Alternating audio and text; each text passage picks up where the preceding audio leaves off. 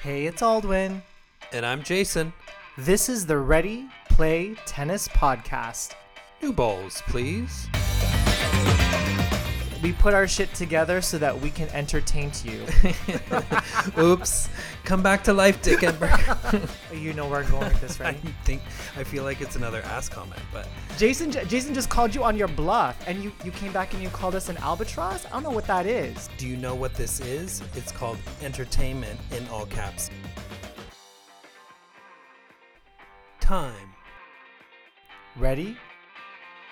Play.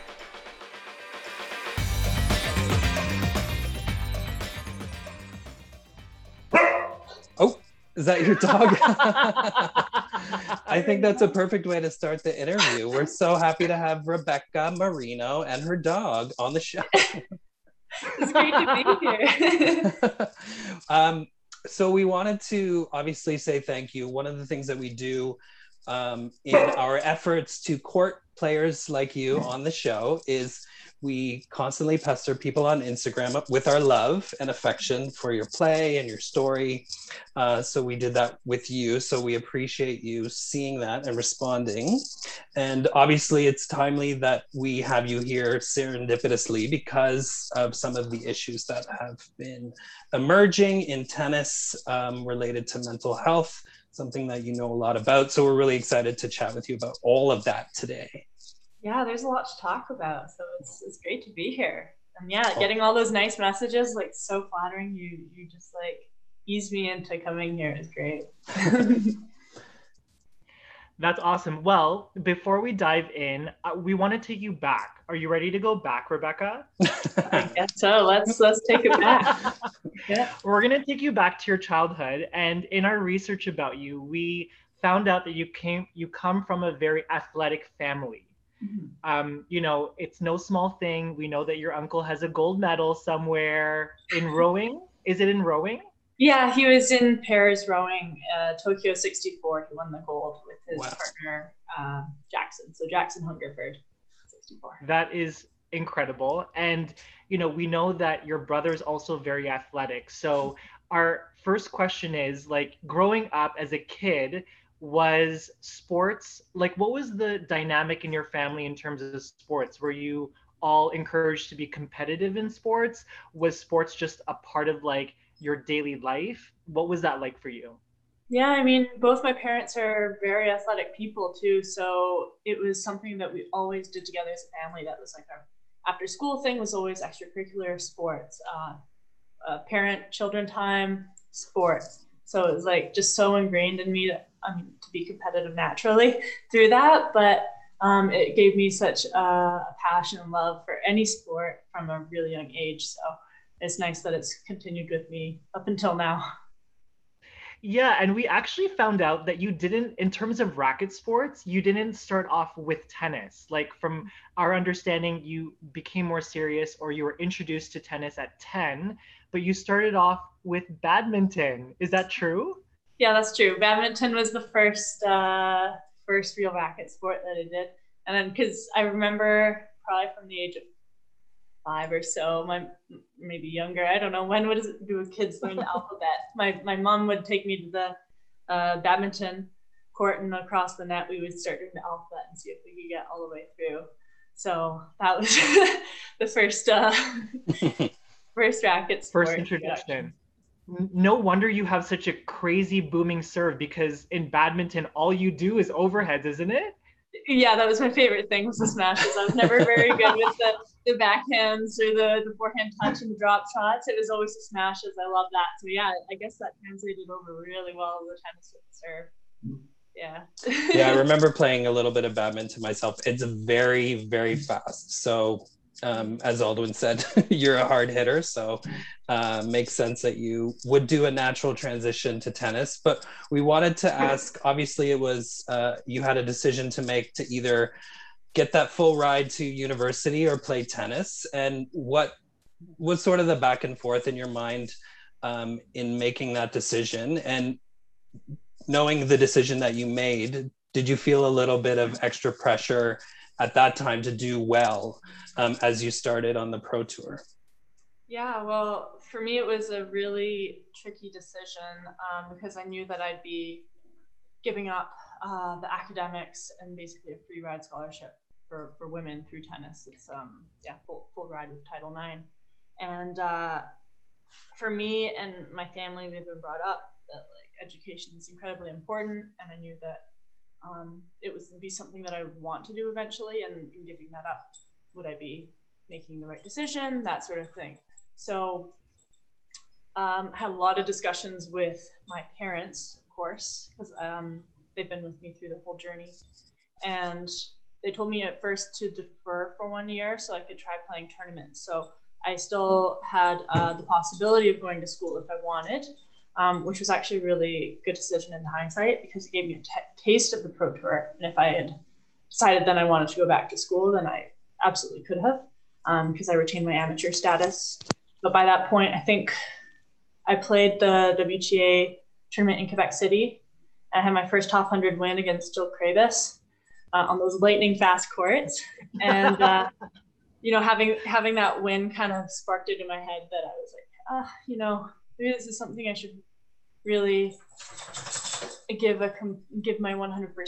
And um, my dad gave me really good advice saying that, you know, school will always be there. You can go at any time during your life, but a professional career in tennis will not always be there. So take the, this opportunity when you have it.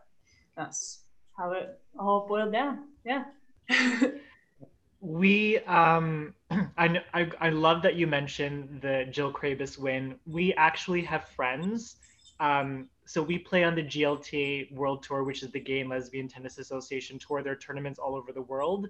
And uh, our friends that are in quebec they when we see them in montreal for the september tournament many of them have volunteered at the um at the bell i think it was formerly called the bell challenge. Am i yeah. correct yeah, that's right. Bell Challenge. And so they would tell us stories. They'd be like, oh my God, I, I remember watching that match between Rebecca and Jill.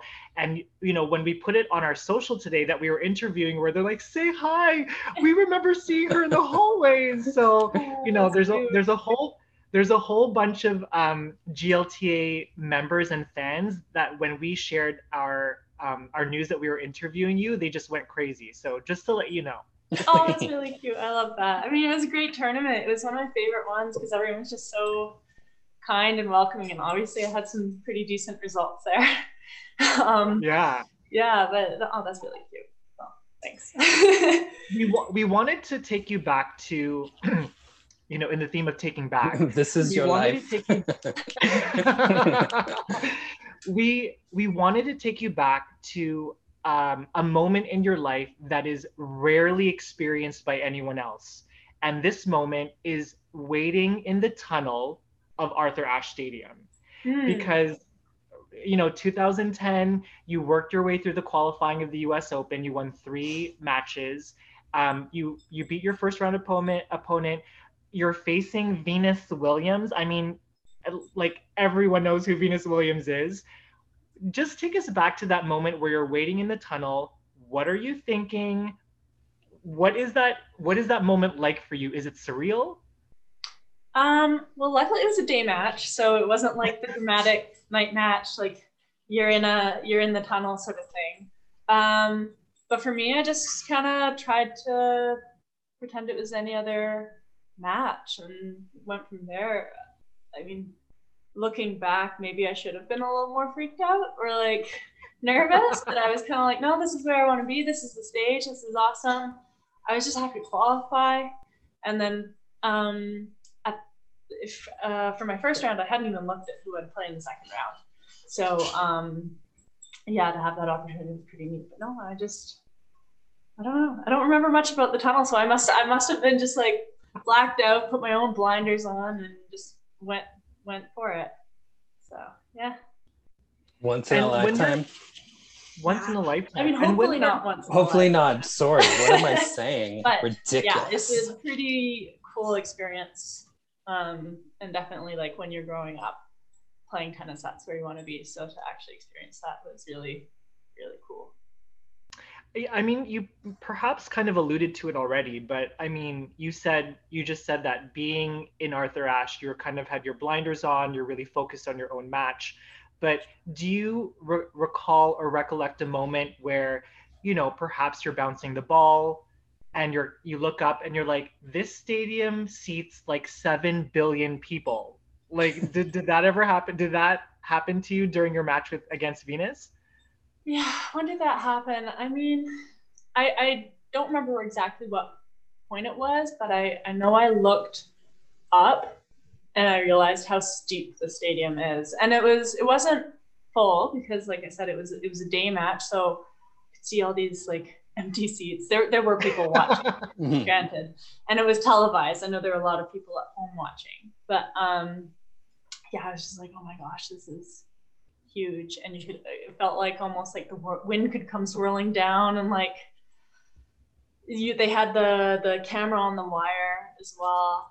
And uh yeah, that was that was a little bit intimidating. But and I was like, no, no, just focus on tennis. yeah. Avoid the spider camera and focus on the tennis. yeah, exactly. I can tell you, I was there in 2014 and I was, I think 10 rows from the top and the players, you guys on the on the court are very small up at that level. So it tells you how big um, the courts are. Sorry, can I just grab something? My dog is chewing. Yeah. I can see it happening. I'm sorry, guys. oh no. no, that's okay. We're not The not one thing this I forgot to put away. we like the realness. We like Okay. we like the realness of it. Thank you. I'm sorry. Okay. what kind of dog do you have?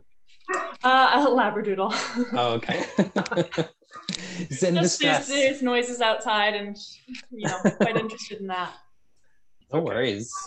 Well, speaking of a big court, you just came back from the French Open, and uh, the tournament has evolved into a broader conversation about mental health uh, in sports.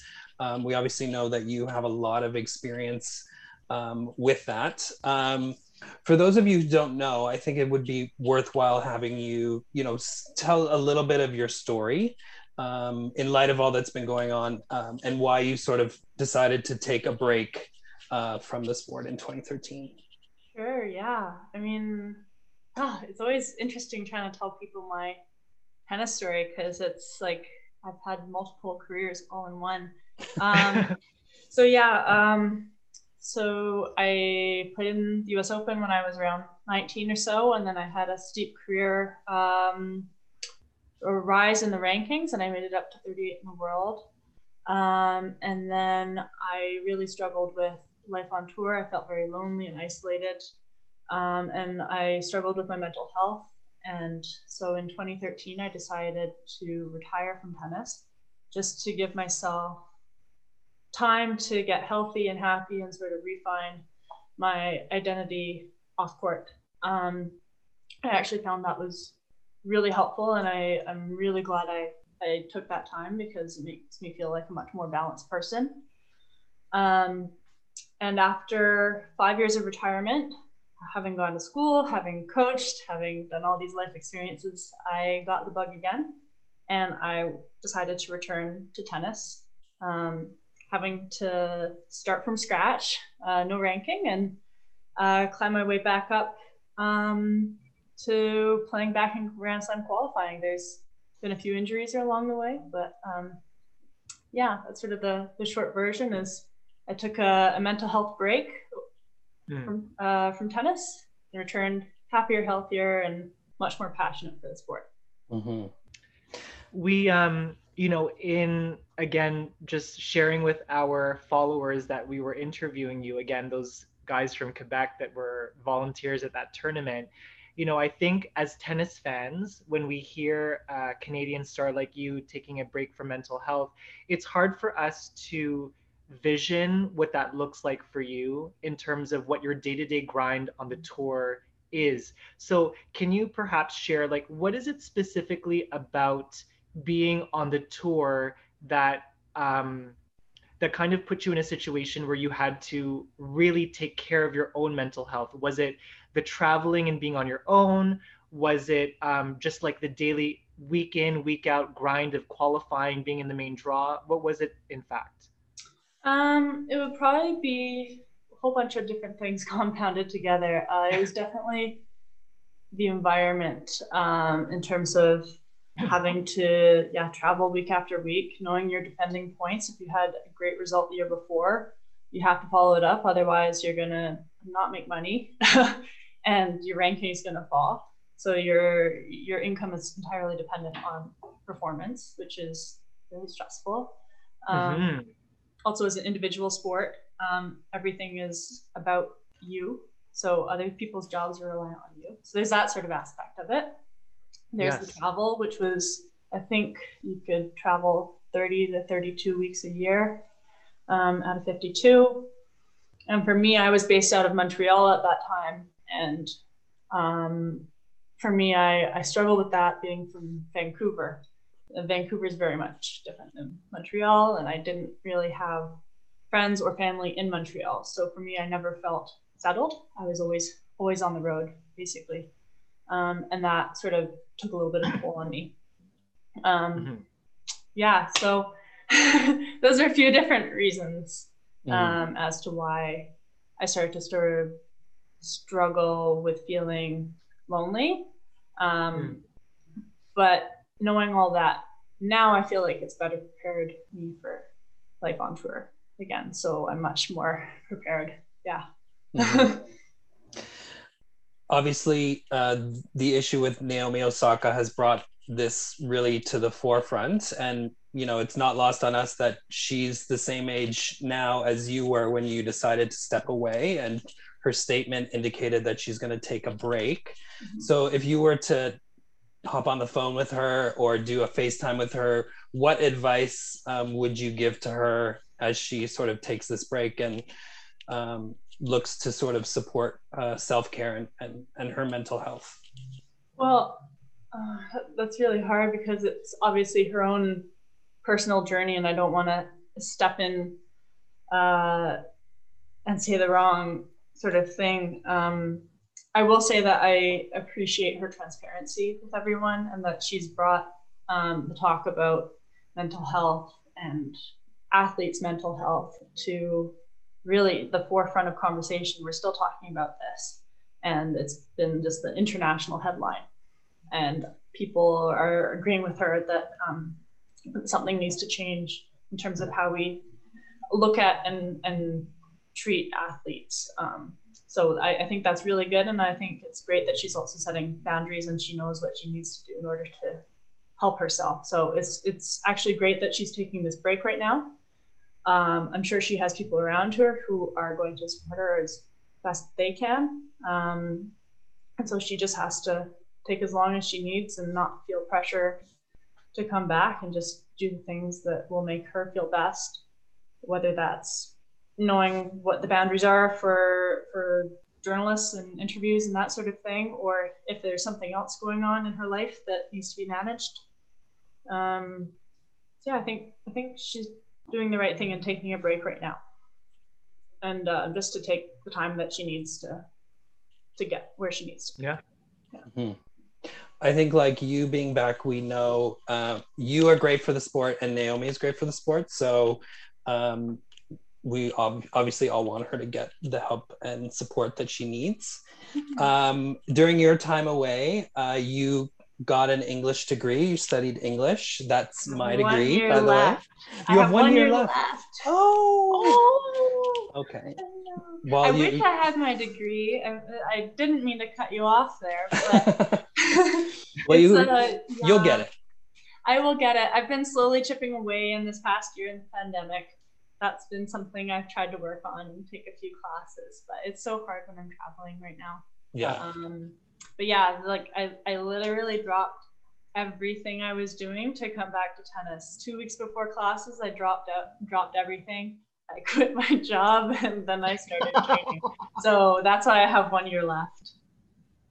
well Oh, i th- that's i think we should we should go back to the question about what brought you back to tennis like first i'm interested in what what the job is that you were doing and that you that you dumped and does that- does that employer still like you and then you know what um what made you decide to drop everything and say this now's the time Okay, so I was coaching. I was I was a tennis coach, and the employer still really likes me. We have a really good relationship, and he he completely supports my decision to come back to tennis. And uh, I, I do on occasion, um, like when I was injured, I was coaching for them again, just to have a little bit of income. Right. So great relationship there. Shout out to UBC Tennis Center. They're fantastic. Um, but um, yeah, what made me want to come back to tennis? Um, I had been thinking about it. Well, I mean, it, I've talked about this before publicly that my my father was diagnosed um, with cancer, and in February of 2017. Yes, February 2017, and that was basically what kickstarted my decision to reevaluate things in my life that I felt were unresolved. And the top of that list was tennis.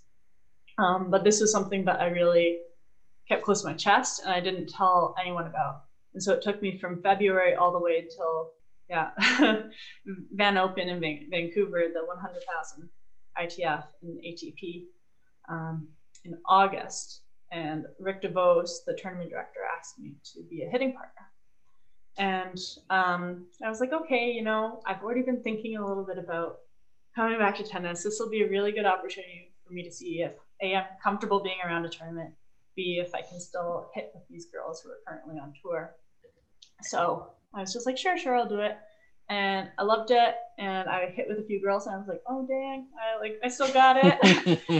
and uh, I talked to um, a, a, couple coaches that I knew who I felt I could trust. Um, and they supported the decision. I was like, okay, if they think this is not a completely crazy idea, maybe this is something I need to do, and I need to do it right now. Mm. Um, and so had the discussion with my parents and my friends and all the rest of my family, and everyone was completely supportive. It seemed like it was completely out of left field as well, because it was just like I was in the school mode, I was coaching, I was just like totally different track. Um, and yeah, that's how it all how it all started. Just not wanting to live uh, with regrets later in my life, basically. That's phenomenal. I mean, when it's right, it's right. I think that you can totally find yourself in a certain lane, but you know, as you just mentioned, tennis being on top of the things that were unresolved, I just, you know, if you if you feel like you need to go back and um, explore that avenue, then all the power to you. And obviously, as tennis fans, we are. Listen, I, I have said it. Be- we've said it before on this Zoom, but I don't know that you understand the magnitude to which, you know, when we share your story and like your comeback amongst just our tennis community, our small tennis community here in Toronto, our gay tennis community, they they love you. So it's it was it was so thrilling to hear that you were on your comeback. And girl, you didn't just come back. You came back and you won everything. Like didn't you come back and you won three tournaments in a row? Yeah. Right? Yeah. See, I, I, wasn't even sure if I, I, I went into that tournament and I was like, oh, what are the rules again? Like, anything changed? I had to like look up the rules and regulations. Like, no, everything's the same. So uh, that was that was pretty insane. But like, yeah, when I think it was 18 matches in a row or something. Maybe yeah, I don't remember, but I was like, okay, yeah, this was a good decision. we had the results ticker live. We like we saw all your results. All of the girls here in the Toronto Gay and Lesbian League were following you, so we were really proud of you. But I think our next question for you is that you know obviously everyone has been affected by the pandemic, um, and we wanted to know like clearly your comeback came before the pandemic, but now that we are in the midst I'd have to say that we're kind of in the tail end of the pandemic and we're probably returning to a sense of normalcy sooner than later. But what was your feeling as you're trying to mount this comeback um, when the pandemic really first emerged last March? Did you feel like, oh man, like, you know, what's going what's going on, or did you have to kind of reevaluate, refocus? What was that situation for you?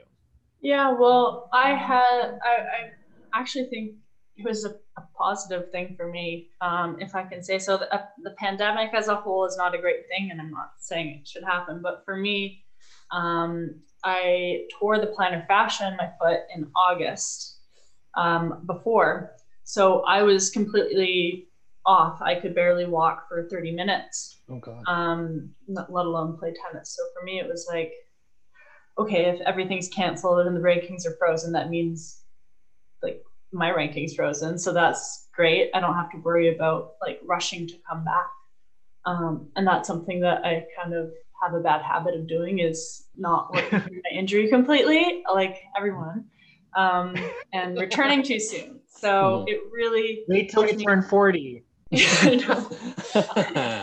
So it really forced me to um, focus on recovering my injury to like 100% and then um, yeah it, it actually was a blessing in disguise and a complete silver lining. And then there was just a lack of tournaments once i was ready around uh, november. So then it just happened to be australian open qualifying as my first one back from injury. And yeah so that was a good start Are you a mind reader? Because that is exactly the next question we were going to ask you. oh there we go you set I us wish I- up. You're okay. So let's get into it because 2021 Australian Open qualifying, you get through your first three rounds. First of all, what was your mindset for those qualifying matches? What was your goal? And um, yeah, what, what was your goal heading into qualifying? Uh, well, I wanted to keep my expectations low, but obviously I wanted to qualify as well. Like everyone wants to qualify, but I knew that it was my first tournament back and I couldn't be too hard on myself. Um, so I wanted to play a little bit free, um, which I don't think happened. I was extremely nervous, um, truthfully, because I knew that if uh, if I lost, I would have to pretty much return straight home and quarantine because there were no other Mm. tournaments for me to play. Um, Or if I did qualify, I had to guarantee two or three tournaments.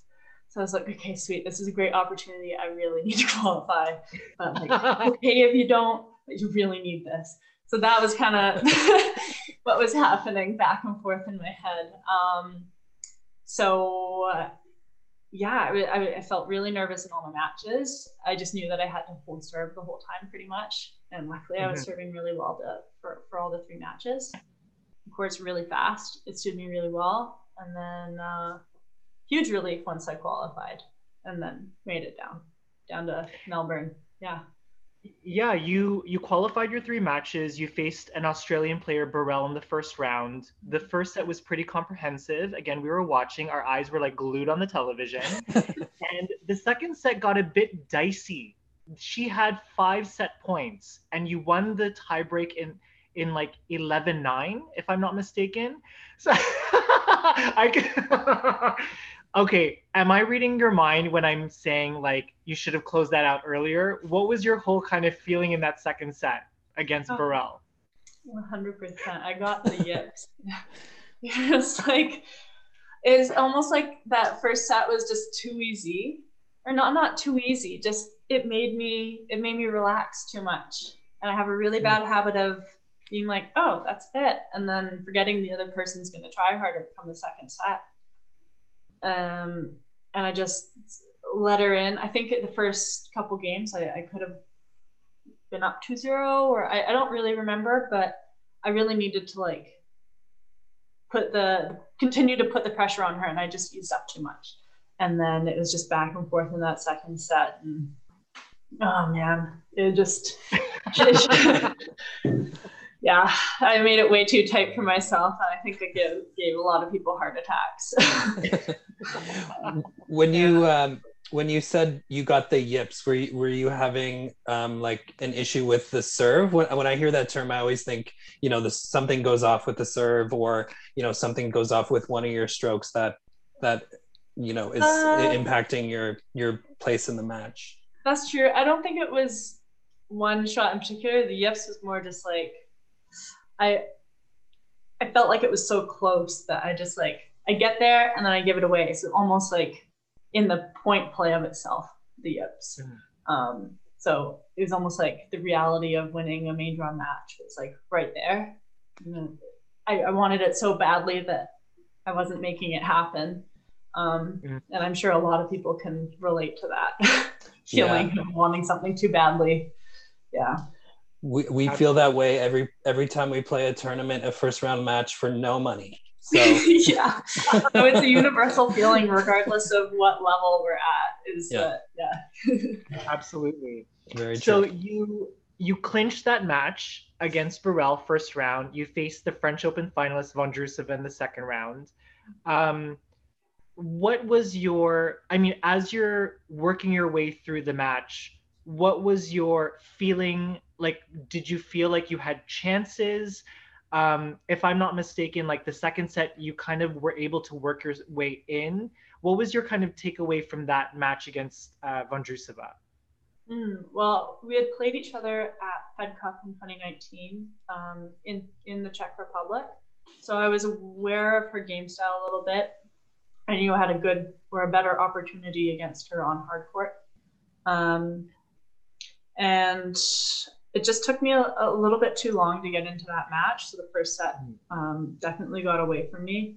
And in that second set, again, I just I, I worked my way um, to get into it, and then I found myself up five three, and then kind of almost realized I had that opportunity, and it, it slipped away. And that's sort of the difference at the top level is when you have those opportunities, like you need to take the one point when it's there instead of you know, thinking too much about it or free points and that sort of thing. So it was definitely a, a good, difficult learning experience. Um, and it also, I think she was top 20 at the time, um, showed me that I can hang with the top 20 player, which is really, yeah, a nice feeling. And then, and then the next tournament I played Martic, she was also top 20 and I went to three sets with her and probably should have won that match. So I was like, okay, I'm right back in it. Um, I'm where I want to be, and I just got to keep plugging away at it. So even though I, I lost against Vondrousova and against Martic, um, there's a lot of good things to take away from those matches, and I can't be too disappointed in not capitalizing on the chances I had, but then learn from it and not do it again. you talked about um, playing again with Team Canada, and you did that back in was it March or April this year? Yeah, that was in April. We played against Team Serbia in yeah. And, and it was a clean sweep of matches, and you played singles. Uh, did you play doubles as well? I forgot. I, yeah, I played singles and doubles. So you, it was it was 3-0 if I recall, um, and you're you were kind of the veteran alongside our our other friend Leylah. So what was that like, sort of uh, playing alongside her, and and you know, what do you think of her and, and her emergence uh, in the sport?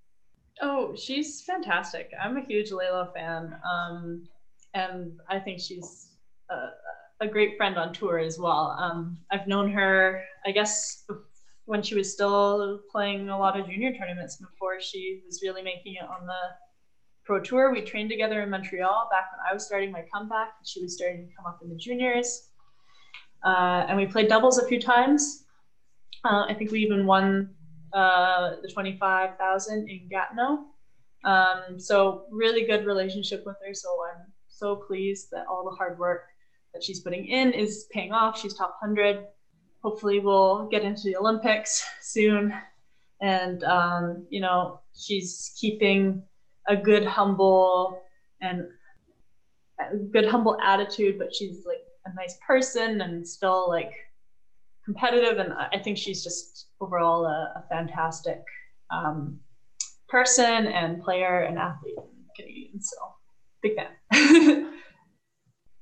just a quick question about the Olympics because you know the Olympics seems to be like the forgotten event of the 2021 year. I mean, mm-hmm. uh, uh, Jason and I have been covering the slams and all of the tournaments, and we're so thankful that you know the tournaments and the tours seem to be returning to a sense of normalcy.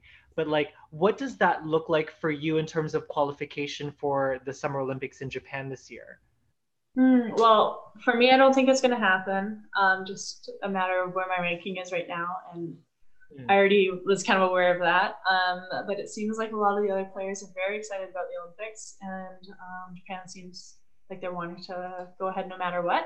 So I'm, I'll be quite curious to see what's going to happen on the sidelines. Um, and there's going to be other tournaments going on that same week, so most likely I'll be off playing somewhere while everyone's competing in the Olympics, and um, Yeah. it should be it should be really exciting, and um, it should be really interesting to just see what news comes out of it as well. Just because it's um, a bit of a hot topic, uh, because it seems Japan as a country, Yeah. um, people aren't completely keen on it happening as well. So Mhm. we'll see. It'll be it'll be good, but I, I, I think of all the countries that can pull it off, they can do it. So. Mhm. You'll you'll be slamming some balls on the hard court season somewhere. yeah, I'm I'm so looking forward to hardcore season. Yeah. yeah. That is your that girl, that is your season. Actually, sorry, Jay, I, I just wanted to add a little bit of a thing. But we have on Facebook, we're members of the GLTA Players Lounge. So it's a um, a Facebook group of GLTA players that, you know, make comments and share stories about um, you know, their favorite players on the tour. Again, when we posted today that we were going to be talking to you, um, there were, you know, there was a thread of players that were saying, watch out for Rebecca for the grass court season because, you know, she's got that big booming serve, she's got those hard ground strokes. So like, you know, you know, hard court is your season, but we feel like you could do a little something something on grass. a few people have said that. Um, we'll see if I can get on some grass courts. Uh, I mean, I'm currently in Vancouver quarantining after Roland Garros, so um, I don't I don't know if uh, Wimbledon's going to happen for me because my ranking dropped a little bit. So that's why I've Mhm. returned home. Mm. Um, Okay. Maybe skip the grass courts, prep for for hard court. If I squeak in, I'm going to go and we'll see what happens. Yeah.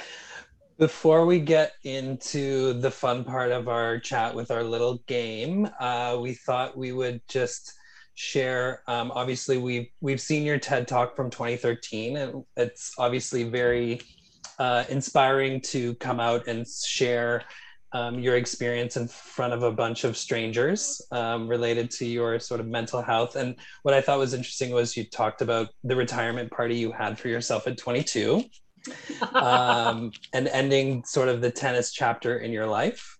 Um, and now you're sort of starting a new chapter. So we wondered if is this like a new book? Is this a new chapter? Or uh, and sort of what are your goals um, for 2021 and going forward?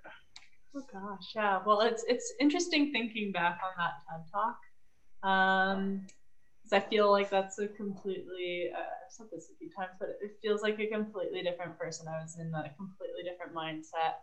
I look like a different person. I you can tell I was just like not in a good place.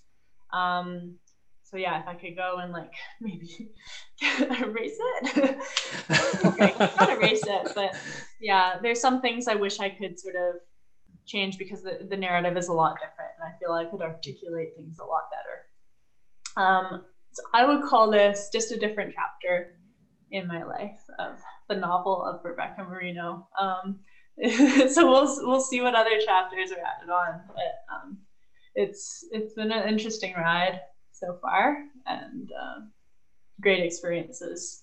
Um, so yeah, maybe I should write a book. I don't know. um, well, I put my can, degree to, to good use once I finish that. Yeah. Um, and then for you wanted my goals for 2021, right? and and um, beyond, yeah. And beyond. Um, You're back in your tennis career now. Yeah. Yeah. So I would like to this year be completely injury free, maintain injury free for as long as possible in the coming years as well. Um, and if I can start by getting my ranking back into qualifying of uh, Grand Slams, I think that's a reasonable goal for the next six months at least um, to get my ranking going back up again. Um, and then, of course, if I could get back in the top 100, that would be amazing. I know I have the level, but it's a matter of actually making it happen. So that's the the future goal, a little bit more long term. hmm But um, the exact number, not sure. I'll, I'll keep that a bit close to me, but I think I think those are realistic goals. Um, that I can achieve if I keep my focus on it and work really hard. And um, maybe if it's a little bit easier with the the travel um, coming back into Canada soon, because uh, the two week quarantine is kind of killing my training a little bit. Yeah. Oh yeah, for sure. Mhm. For sure. This this is going to air in a couple of weeks, but that that um, restriction has been lifted today if you've been vaccinated. So Mm, yeah, Uh, I, but I've been away for so long that I haven't even gotten my first vaccination. oh, I see. Yeah, so I'm going to be getting mine on. I get out of quarantine on Friday, and I booked my appointment for Sunday because I um, I think everyone should get vaccinated. But um, yeah, I'm I'm really excited for at least that, and then if I can get a second dose sometime, then I can be quarantine free. Mhm. So That's it's great. It's good. Well, I, I think we speak for all of our listeners that we can't wait to read all of the chapters of your book. I uh, did forget before we go to the game, but we did have a couple of uh, listener questions. So uh, one is from Nick, uh, who asked if you could have any shot from a, play, a current player or retired player, uh, WTA or ATP, who would it be and why? Hmm. I mean, doesn't everyone want Roger Federer's one hand backhand? I think that's Oh, Mhm. yeah. If I could, that's something I remember when I was first starting to learn to play tennis, and I was trying to learn my two-handed backhand. And I was like, Coach, can I please learn a one-hand backhand? He's like, You can barely hit a two-handed backhand. so I've always, always dreamed of having that. So if I could just steal that, um, what other shot? Uh, retired player, I would take Cara Black's volleys in a heartbeat. They're so Okay. she's so good. And then, um, oh my goodness, who has the good trick shots? Um, Monfils uh, tweeners. Hmm, oh yeah. good Multi Good. flashy player. choices. Yeah. Um, from Ryan, do you have any on-court superstitions? One of the um, or or anything that you do that's sort of odd or unusual. I mean, when we spoke with Leylah, we talked about her butt kicks and her like jumping up uh, and down at the back of the court before she gets ready to receive. Do you have any of those kinds of things? Um, I try not to be too set in stone because if something goes wrong, I don't want to lose my focus. But I've noticed that I tap the net post when I walk past it. When I go, and I saw someone commented that I think on Twitter. I can't remember where I read it. And they're like, "Oh, it's so cute that she taps the net post." And I was like, "Oh my god, people are noticing that I'm doing it." So I guess that's that's kind of my thing is tapping the net post with my racket or my hand or but then if it's not working, don't tap it. Whatever. Like it's not as set. People notice everything. I know. It's true. I love that. That's such a cute little. Uh, that's a cute little habit that you have. Like you tap it with like your racket as you on the changeover. Yeah, just just a little tap. just Oh. like yeah. One, one little tap. This one. This one. Yeah. At like least- you notice it from now on. If you ever see any of the matches and I'm tapping, you're like, oh, she's doing it. You can call Yeah, we're gonna- it. We're gonna watch out for that for sure. Yeah. Uh, the last question before we get to the game is uh, from Anne, our IG follower. What do you think both tours could do uh, to support players um, with their sort of mental health journey on the tour? Hmm. That's a great question. Well, it seems like, um, at least from, I, I know more from the WTA side. Um, so I'm going to speak mostly from that, but I'm sure the ATP is, is quite um, just as serious as the WTA. They really taking a priority in um, helping players with their mental health, and they've made available some resources to us. And in light of everything that's happened in the news past couple weeks with Osaka, they've sent out emails saying like, here are the resources if you need them. Please don't hesitate to contact us. Um, they're trying to pull the players to see how um, they can help, and as well, um, the discussion has started as how um, can journalists um, and the media start to change as media is changing in itself. Um, so it's great that the conversation's starting. In terms of things that might um, be more helpful, it's it's hard to exactly say. Um, I know we do have a mental health professional available at all tournaments for the WTA, so that's that's great. And I'm sure um, if we asked, um, actually, I know for a fact we can do Zoom chats with them, uh, or Microsoft Teams, or any any other platform um, to to chat with them. So I feel like they're taking a lot of steps forward to help players and make them feel more comfortable and that uh, mental health is just as important as physical health. So um, I don't exactly have anything that can be changed, but I think we're at least heading in the right direction. That's that's fantastic. Mm-hmm. Um, do you like games, Rebecca? so Jason and I, we have a game on our podcast that we've done with all of our player interviews, and we're so honored that you're going to play this game with us. It's called a changeover. It's a series of rapid fire questions. As I'm coughing my lungs out, where we're gonna offer you like a this or that, and I guess the way to play the game is like to instinctually choose the this or the that. And then there's also going to be a couple of like um favorite type questions. Like this isn't one of them but like favorite ice cream flavor something like that. Sure. Okay? Yeah. Are you ready to play our game? I'm so ready and because it's called the changeover, you have to like do an action like you're tapping your racket on the net because because that's what happens on your changeovers. right. Well, I just tapped the camera, so I'm ready. Perfect. You don't have to tap it every time. I know. okay. Here we go. Time on the clock. Becky or Becca? Becca. Serve or volley? Serve. I knew that one. um, cross quarter down the line. Down the line. National Bank Open in Montreal or Toronto? Ooh. Montreal. Sorry, guys. Shady. but uh, we got you. We got you. That's okay. Um, because you are currently doing your undergrad in English literature, Margaret Atwood or Alice Munro?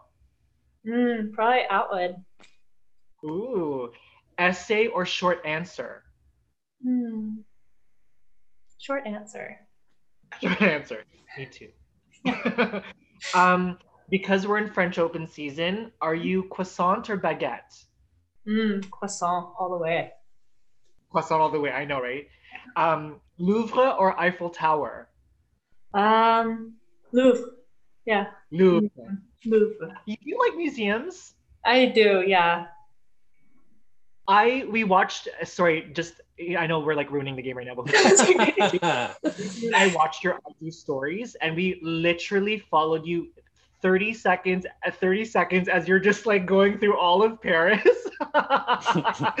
we we loved it. We loved how you were discovering Paris and all of the sites. It was wonderful. Oh, thank you. Yeah, that's something you know I've been trying to do is like see a little bit of the city when I'm there. That's something I didn't do in Career 1.0 that I'm trying to do in Career 2.0. And yes. um, when I was, yeah, in the past two months, I've posted a few stories and my friends were like, oh my God, share more because we can't travel. And I was like, okay, I'm going to just share everything. And if people don't want to watch it, they don't need to watch it. So. We loved it. We saw you in the Louvre. We saw you like, you know, um, all of your stories with the paintings and the statues is fabulous. Thank you. Yeah, I love okay. it. Okay, it's barbecue season. Are you a hot dog or hamburger girl? I think I'm a hamburger girl. And what is on your hamburger? Um, I would put some um, sauteed uh, onions and mushrooms and some lettuce barbecue sauce, maybe some like uh, mayo with chi- the the red chili uh, paste. Ooh, Mix that up, slap nice. it all together. Okay. Really good. Sounds yeah. delicious. Spicy. Mm-hmm. Rebecca is Becca is spicy. Okay. favorite, favorite slam. Uh, the Happy Slam, Aussie Open. Is that what it's called? The Happy Slam? Yeah. Happy Slam. I it mean, is very fun yeah it's it's really fun it's definitely if you could if, i think everyone should start that as their first slam if they ever get the chance it's like it's the middle of the summer for them in our winter. And Mhm. that makes you happy to begin with. That's true. yeah. Just Get out of here. Athletic community in Melbourne as well, so they really appreciate their tennis. Yes. Um, favorite throwdown jam. So like if you were dancing at a party or at a club or whatever, what's the song that like really gets you going? Oh no, I don't think I I, I have a fast answer for this one. Uh, I'm blanking. I usually feel like I'm pretty good with my music, and I'm I'm, That's okay. I'm. Are you like a rock girl? Are you like a rap girl? More more like rock alternative kind of thing? So that's why I'm not really coming off with a poppy jam. But but I feel like Oh. um, oh, what's a song that everyone would just go down to? I don't know. Black Eyed Peas, whatever. Everyone starts singing along, whether they love it or not. They, they'll start singing along. Black Eyed Peas. I, I, we would, we will both get down to Black Eyed Peas. That's all good. Um, okay. I. This is a bit of like a, a this is kind of like I think we both know the answer because we did our research on you. Favorite holiday? Oh, Christmas. I think. It's not Halloween. No. You know why? Do you know why? we looked at your we looked at your Instagram and we found that you posted so many um, Halloween Instagram. I like. I, I really do like Halloween. Um, because it, it's just an excuse to like post the costumes and stuff. I, I I like Christmas more, and the reasoning it just barely edges out Halloween. So you you were almost right. Is because my birthday is on the 16th of December, so I get like back to back presents. So That's that's pretty much the only reason why I like Christmas more. well, you have You have- very close second is Halloween because candy and costumes. So yeah, well, you have Christmas, and then Halloween is gay Christmas, so you're winning on both fronts. there you go. um, okay, a few more. Last series that you've binged on Netflix or another streaming service.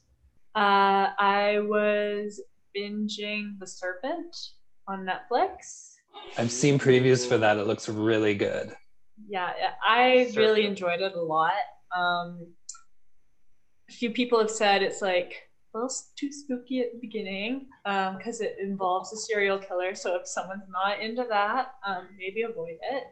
Um, something that I've just started watching is uh, I think it's called The Real Bros of Simi Valley.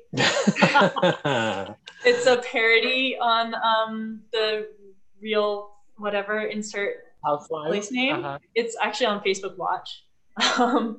Yeah, which is kind of random, um, but it's it's pretty funny. It's short little ones. we all need our guilty pleasures. yeah, so Yeah. I don't know. we'll see. Very very different shows, so a little bit of something for everyone there. And the last question on our changeover game is you, Jason, and I are, uh, we just had a, a tennis training session. It's Friday night. We're both, we're all at your place, and we're like, Rebecca, Becca, Becca, Becca, we're not, we're tired. We're not cooking a damn thing. What are you ordering for our Uber Eats? Ah. Thinking, the funny thing is, I've been thinking about what like I've been wanting to order from this place the last like two days, and I've been trying to like not do it from sheer willpower. Tacofino, oh, it's so good. Yeah, Tacofino? yeah. It's You're um, Mexican.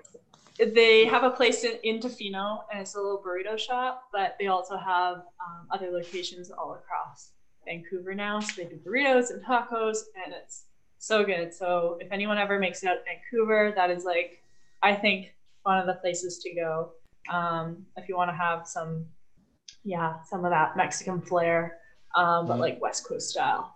Um, so They don't deliver to Toronto. I know. Sorry, I could mail one out. I don't think it would taste the same. no, No. probably not. But yeah, there's lots of good places in Vancouver. So if you wanted to eat out, I can give you lots of options. Peaceful restaurant, or if you're vegetarian, the Naam. Mm. Yes. It's dinner time. It's past dinner time here, and I haven't eaten, so I'm very there you go, hungry. making you hungry. That is our game, Becca. Thank you so much for playing. You get a hundred percent. Thank you. That was fun. well, thank you for being on our show. Um, we really, you know, look forward to following your journey, and we hope that you continue to rise in the rankings, and we keep, you know, we look forward to seeing you pounding that ball on the hard courts uh, this summer and through 2021.